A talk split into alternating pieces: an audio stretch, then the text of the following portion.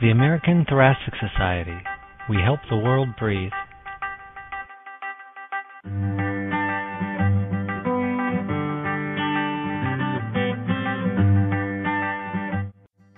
This is Jacob Yasha Schneider, editor of the American Journal of Respiratory and Critical Care Medicine, welcoming you to the American Thoracic Society Blue Journal podcast. I would like to introduce Dr. Benjamin Singer, Senior Pulmonary and Critical Care Fellow at Johns Hopkins University. Welcome, Dr. Singer. Thanks, Yasha. Hello, I'd like to welcome you to the American Thoracic Society's podcast. Today I'm speaking with Dr. Michael Matthay, who is professor of medicine and anesthesia at the University of California at San Francisco. Dr. Matthay has written an essay appearing in the June 1, 2014 issue of the Blue Journal entitled Resolution of Pulmonary Edema 30 Years of Progress. Welcome, Dr. Matthay. Thank you. To start, comment on the fundamental mechanisms that drive resolution of alveolar edema. Well, the uh, most important uh, mechanism that is responsible is active ion transport. So the alveolar epithelium is normally quite tight, and what removes or drives the edema fluid clearance is a little bit like what occurs in the renal tubular epithelium of the kidney. Sodium is absorbed on the apical surface of the epithelium and then transferred by the basolateral sodium ATPase pump to the interstitium.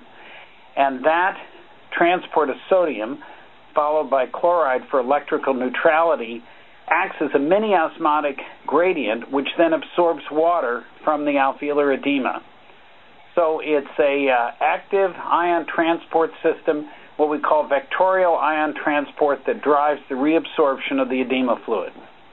In a broader context, what have these lessons about pulmonary edema clearance taught us about resolution of lung injury more in a general sense?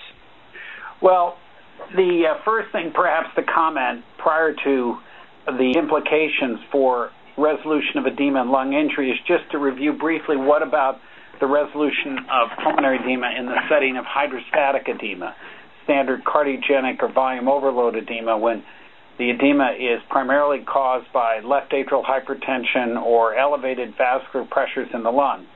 So in that case, the edema fluid floods into the air spaces because of the elevated vascular pressure. Now, I mention that first because in that circumstance, for the most part, there's no injury to the lung endothelium or the lung epithelium. So once the cause of the hydrostatic cardiogenic edema is treated and the pressures are lowered in the lung, as occurs with diuretics or vasodilators or just improved cardiac performance, then this active ion transport system can rapidly reabsorb edema fluid from the air spaces. And that's why clinically we see patients with even severe cardiogenic edema resolve most of their edema fluid if their vascular pressures in the lung have returned to normal rather rapidly. Within 12 to 24 hours, most of the alveolar edema fluid can be reabsorbed. We, in fact, have studied this in isolated perfused human lungs that could not be used for transplant, and the um, rate of alveolar edema fluid clearance in the uninjured lung is about 20% per hour. Now, your question, though, focused on lung injuries. So, in that setting, we know from several studies that we did starting in 1990 that patients with acute lung injury, ARDS, have a much slower rate of alveolar edema fluid clearance. And this is, in fact, so slow that in the early phase of severe ARDS, there's no net fluid clearance at all. And those patients who have the most impaired or the slowest alveolar fluid clearance, let's say less than 3% per hour, those are the patients who have more severe lung injury, and that's associated with a higher mortality. Now, the reasons for why there's slow alveolar fluid clearance are multiple, so maybe we could go into that in more detail. But in a general sense, the way to understand this is that the epithelium is injured, so the process of reabsorption cannot occur normally, and at the same time, the lung endothelium may be sufficiently injured so there's excess fluid filtering out of the vascular compartment that's still flooding the interstitium and the air spaces. I think that's a, a great conceptual overview. Talking a little bit more about translating some of these ideas into uh, into a clinical therapy, uh, I just want to talk briefly about beta 2 agonists. As you know, despite uh, an encouraging preclinical database about the beneficial effects of beta 2 agonists on lung edema clearance, they failed to improve outcomes in acute respiratory distress syndrome. Why do you think these trials were disappointing? Yes, well, it's a terrific question and an important one. I think that the trials, which uh, you referred to in the plural, because we had done one with aerosolized beta 2 agonists in the NHLBI ARDS network, the ALTA trial, but also the British had done one in the UK trial with intravenous salbutamol. So, since both trials did not have any beneficial effect, we can be confident that no matter how the beta agonist is delivered, intravenously or aerosolized, it did not work. If we only had the aerosolized trial, there would be the lingering question of whether the aerosolized beta agonist actually reached the alveolar compartment. Although we did have some preliminary data in various studies, both experimental and in patients, that suggested aerosolized beta agonists would achieve a good concentration, satisfactory in the alveolar compartment. So then the question is, why didn't they work, as you said? Well, I think uh, the most likely explanation is that the alveolar epithelium in ARDS was too injured. Now, what does that mean? Well, the injury could be conceived of in two or three different ways. First, that the alveolar epithelium, parts of it, were denuded, necrotic, or apoptotic, so there really wasn't an adequate epithelial barrier. So this can happen in a necrotizing pneumonia, severe sepsis, aspiration.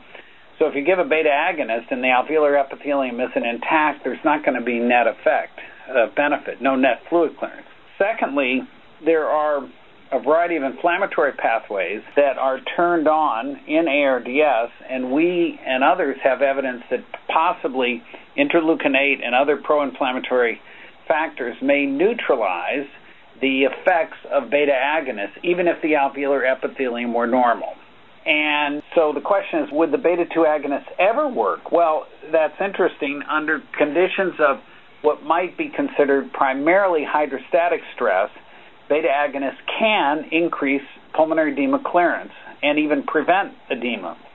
So, uh, in a study in the New England Journal in 2002, patients susceptible to high altitude pulmonary edema who were treated before ascent to the high altitude with either salmeterol, you know, lipophilic beta 2 agonist, or placebo, they had a markedly reduced incidence of developing high altitude pulmonary edema based on the chest X-ray and also their oxygen saturation uh, in a study done in Switzerland. Also, another study from Europe showed in postoperative patients with primarily hydrostatic edema, inhaled beta agonists increased the resolution of pulmonary edema. But unfortunately, in patients with ARDS, it does not work. It's conceivable there could be a subgroup that might respond, but those patients, you know, might have a more intact alveolar epithelium and do better anyway. And the only final other point to add in here is realize that both of these beta agonist trials were done in the era following evidence from our ARDS network in the fluid conservative trial that patients treated with a fluid conservative approach after resolution of shock with ARDS had a more rapid recovery in terms of being extubated sooner than those who were not in a fluid conservative approach. So it's also possible that adding the beta agonist on top of a uh, fluid conservative strategy, you know, really could not add anything further to reducing the quantity of pulmonary edema. In these trials, both the nebulized as well as uh, intravenous albuterol administration trial, do you think there were adverse effects carried by albuterol that may have counteracted any beneficial effect on the outcomes? Well, in the aerosolized albuterol trial, we did not detect any adverse effects. In fact, like atrial fibrillation was numerically more common in the control group, not statistically.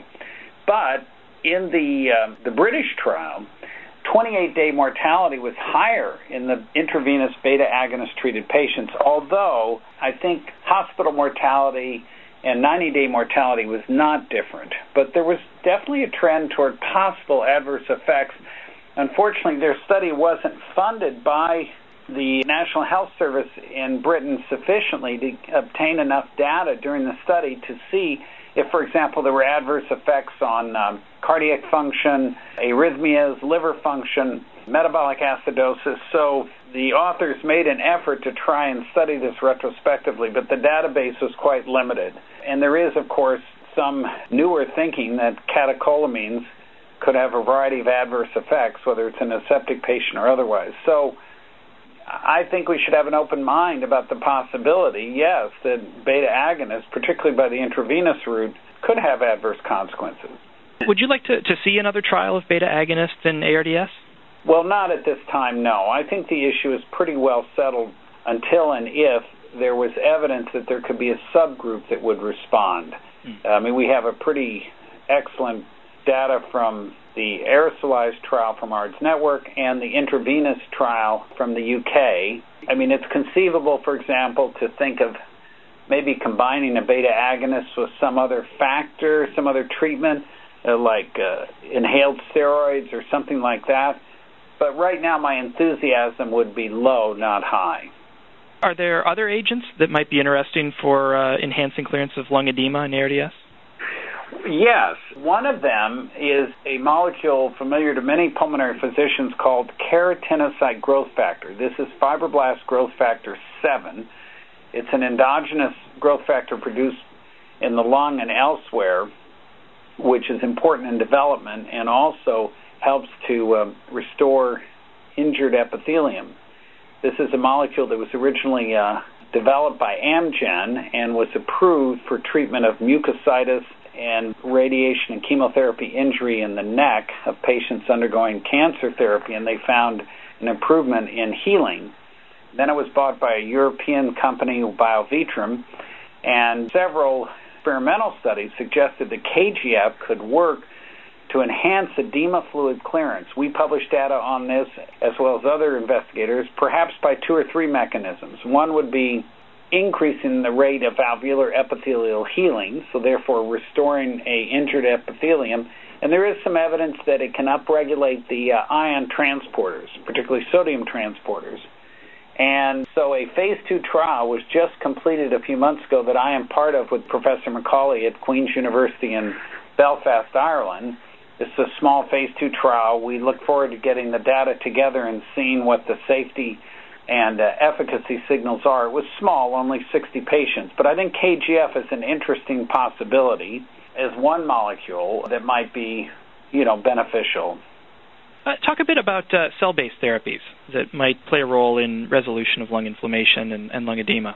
Well, we are uh, very interested in this possibility. Uh, we've been working since 2005 in uh, experimental preclinical studies, initially in mice, then rats, uh, then a perfused human lung preparation, and ultimately in sheep studies to test the possible therapeutic benefit of bone marrow derived mesenchymal stem or stromal cells, more appropriately stromal cells. These aren't stem cells in the usual sense of the word. And there's quite a bit of data from our group and some from other investigators that these mesenchymal stem or stromal cells, MSCs, can enhance edema fluid clearance. We published uh, two papers, one in PNAS in 2009 and one in the Blue Journal in 2013, showing in a perfused lung preparation with injury from endotoxin or live bacteria that MSCs increased alveolar edema fluid clearance in the injured lung quite impressively. And uh, some of the benefit was related, interestingly, to release of KGF by these cells. The cells make several paracrine factors that could be important. And my colleague at Columbia University, Dr. Bhattacharya, has interesting data that suggests that cells can transfer their mitochondria to injured alveolar epithelium in mice, and in so doing, restore more normal bioenergetics in the alveolar epithelium, potentially making the cell capable of secreting surfactant more effectively and generating net alveolar fluid clearance.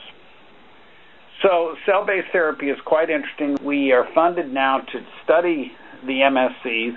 We just completed a phase one trial this last winter, dose escalation trial of 1, 5, and 10 million cells per kilogram. These are allogeneic MSCs from a NIH repository at the University of Minnesota, clinical grade uh, carefully reviewed by the FDA and all the regulatory agencies, and we found no safety issues in uh, the trial. So we're now just starting a phase two trial, which is blinded and randomized two to one of MSCs for ARDS. So one of the mechanisms of potential benefit would be to accelerate the resolution of alveolar edema.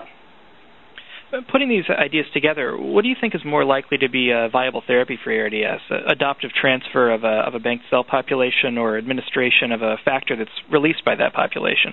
Well, that's a terrific uh, question, and we have equipoise on that uh, possibility, meaning that we're equally interested in the um, cell based therapy, where perhaps cell itself would be the most effective treatment because of multiple factors the cell releases that may be important, including antimicrobial factors, anti inflammatory factors, and even uh, mechanisms by which the cells seem to enhance repair, as well as this acute effect on improving edema fluid clearance.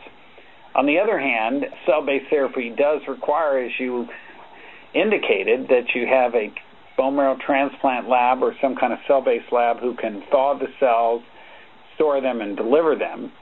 So it would seem simpler, of course, if we could identify the critical factor factors from the secreted by the cells and treat with those factors, um, such as KGF. But then this gets complicated because perhaps one of the reasons why MSCs appear to be beneficial is because they do have multiple pathways of benefit. And so it may be challenging to identify the concentrations and the uh, different molecules that are important. So there are other ones that are good candidates for beneficial effects. Angiopoietin 1 is released by these cells. We've studied that. Dr. Prockop has studied TSG6, and there's uh, interleukin 1 receptor antagonists. So it gets a little complicated if you're trying to prove efficacy, you have to then retreat to a single therapy, right? Because normally the FDA doesn't give you approval to test two or three in combination. It's a little different than combination chemotherapy for uh, cancers like lymphoma. So uh, another approach would be to perhaps use the conditioned media of the cells. But again, it's not clear yet how the regulatory agencies would respond to that, there'd have to be excellent preclinical data. There'd have to be a very clear process of manufacturing of the conditioned media, a lot of stability, and it would still raise the question of, well, gee, couldn't you uh, isolate one, two, three, or four factors that were most important? So um, the question is really, you know, uh, highlights very well the challenge in the field. But I do have equipoise on the potential value of both cell-based therapy or, if you will, a cell-free therapeutic that's derived directly or indirectly from the mesenchymal stem stromal cells. Besides the stromal cells, are there other cell types or, or pathways of interest that uh, might be considered for therapeutic targeting? Well, at this time, probably not. There has been quite a bit of experimental work with endothelial progenitor cells, but their characterization has been insufficient. There's been some work with unfractionated bone marrow, which would include hematopoietic elements like monocytes as well as mesenchymal stem cells, but I think that's a little hard to be sure.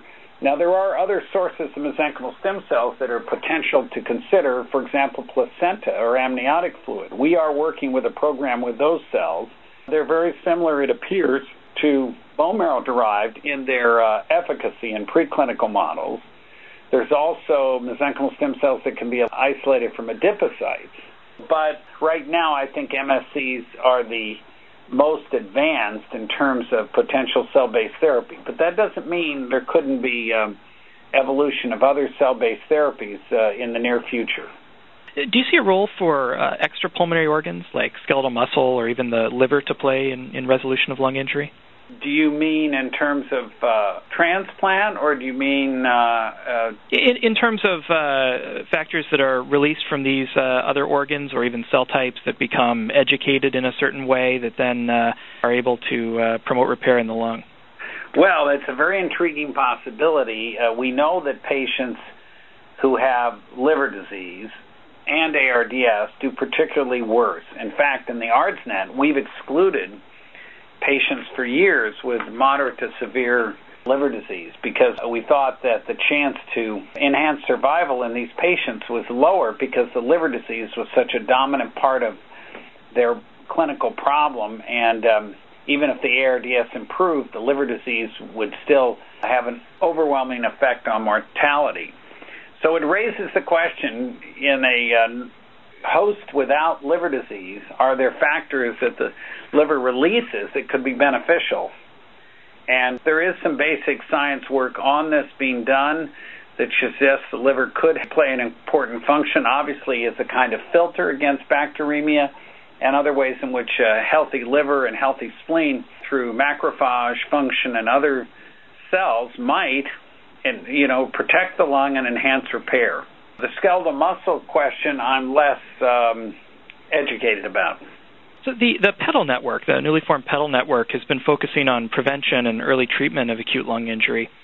How do you see the early pathogenic events of ARDS in relation to the events that occur for resolution? Are they separate or biologically intertwined? Well, the PETAL network, in fact, timely you asked because we had our first meeting by conference call yesterday of the 12 uh, university centers in the new PETAL network, ARDS Network 3, or PETAL, as you said. And uh, we're supposed to spend the next year coming up with um, clinical trials to enroll patients in one, the emergency department, and two, in the ICU.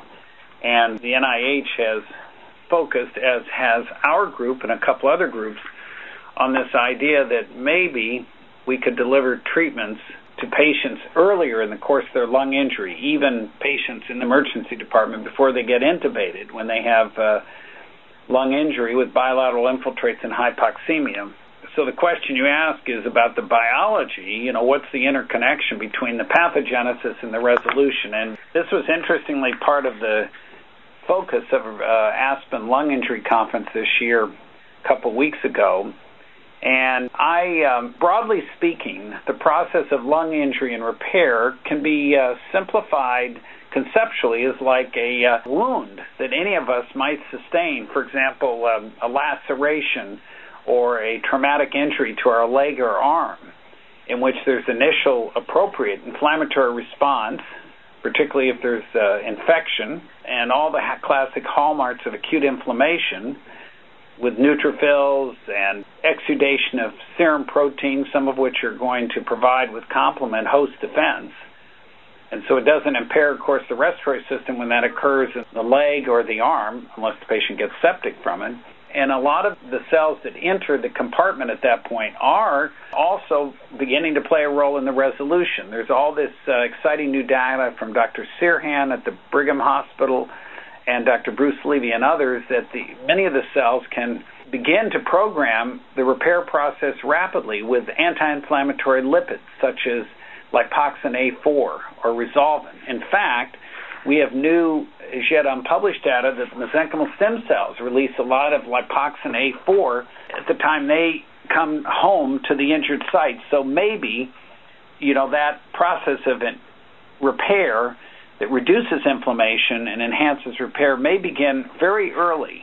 So, yes, they're probably linked, but the various signals that determine how the resolution is initiated and sustained. Uh, that area needs more work.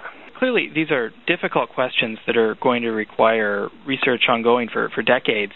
I just want to shift gears and ask about the future of lung injury and, and repair research. So what advice can you give to junior investigators in this funding climate? Well, that's a challenge. I think that young investigators need to be a little uh, colorblind, you know, like someone who has a red green color blindness, and just pay no attention, for the most part, to these uh, limitations in NIH funding. I think that the field needs talented young investigators so much. Ironically, because of some of the challenges, the number of young physician scientists willing to commit to an academic career has really uh, reduced. It, most programs, including the major academic programs, so if an individual is really motivated and truly loves the process of learning and discovery, I think that he or she should not be deterred by uh, the challenges in funding. Of course, you can't be naive about it, but I think if he or she is really committed, the likelihood is they can be successful if they work hard at finding a very good mentor and uh, work on uh, uh, you know focused projects to develop their scientific skills, whether it's laboratory based or human based.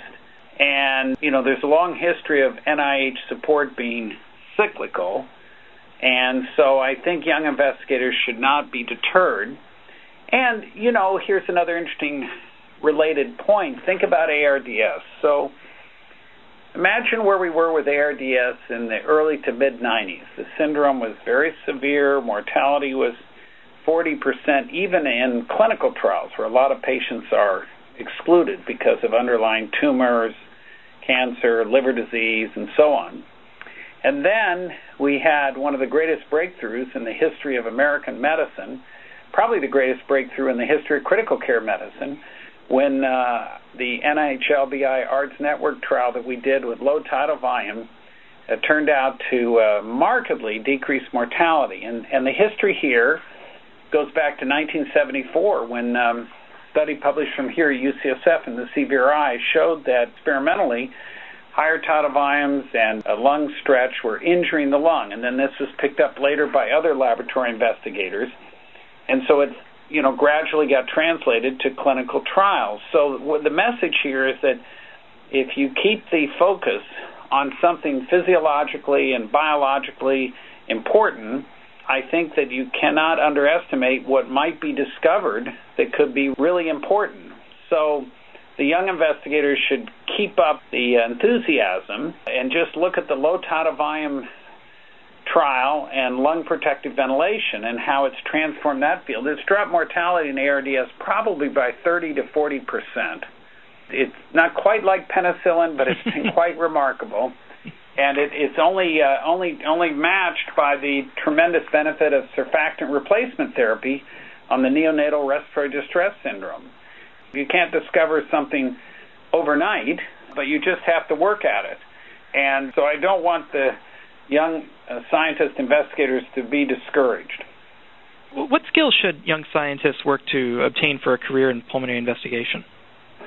Well, I think if they want to do lab based experimental research initially, they mainly can learn all the methods they need in an excellent laboratory. There'll be a few things they need to pick up, you know, maybe uh, imaging methods or microscopy methods that might be supplemental to what they do in the laboratory. But the standard in vitro and in vivo models that they would work with in the lab, if it's a good, well funded, and experienced lab, they're going to learn it all right there. They don't need to take a year of courses on how to do Western blots and different molecular methods. You learn it right in the lab, like apprenticeship, almost like clinical medicine. However, for human based research, this is different. Physician scientists here need to take some very formal training, at least a year, and really get good at uh, not just biostatistics, but actually learning how to manage databases and how to analyze them. And uh, this means learning how to do Stata and having a small project uh, that in which they work with this. Once they achieve this, they'll be very impressed how much they can accomplish with all these skills. But human-based research requires some formal training at the same time uh, that they're doing uh, a clinical project. Uh, the payoff is very much there, though, within a couple years. Some programs recommend you get a master's in clinical uh, translational work. That's not so important whether you get the degree, but a year or two of courses is important. Well, thank you so much for speaking with me today. Are there closing comments or thoughts that you have on any of the topics we've covered? Well, it's very nice. I think you've led this so well, Ben, with the uh, questions.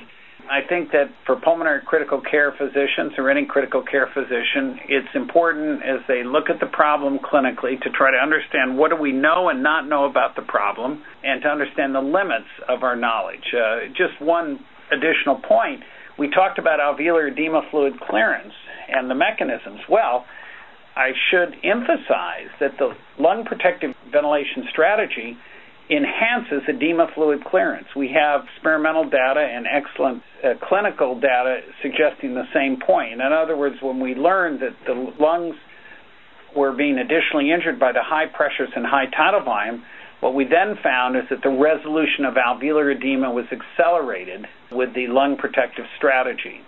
And the lung protective strategy has multiple mechanisms of benefit. somewhat akin, if you will, to the ideas about cell based therapy. And maybe that's one of the reasons why lung protective ventilation was so beneficial because it protected the epithelium, the endothelium, probably reduced inflammation, and uh, even had benefits outside the lung. So I think investigators should bear that in mind when thinking about new approaches and therapies.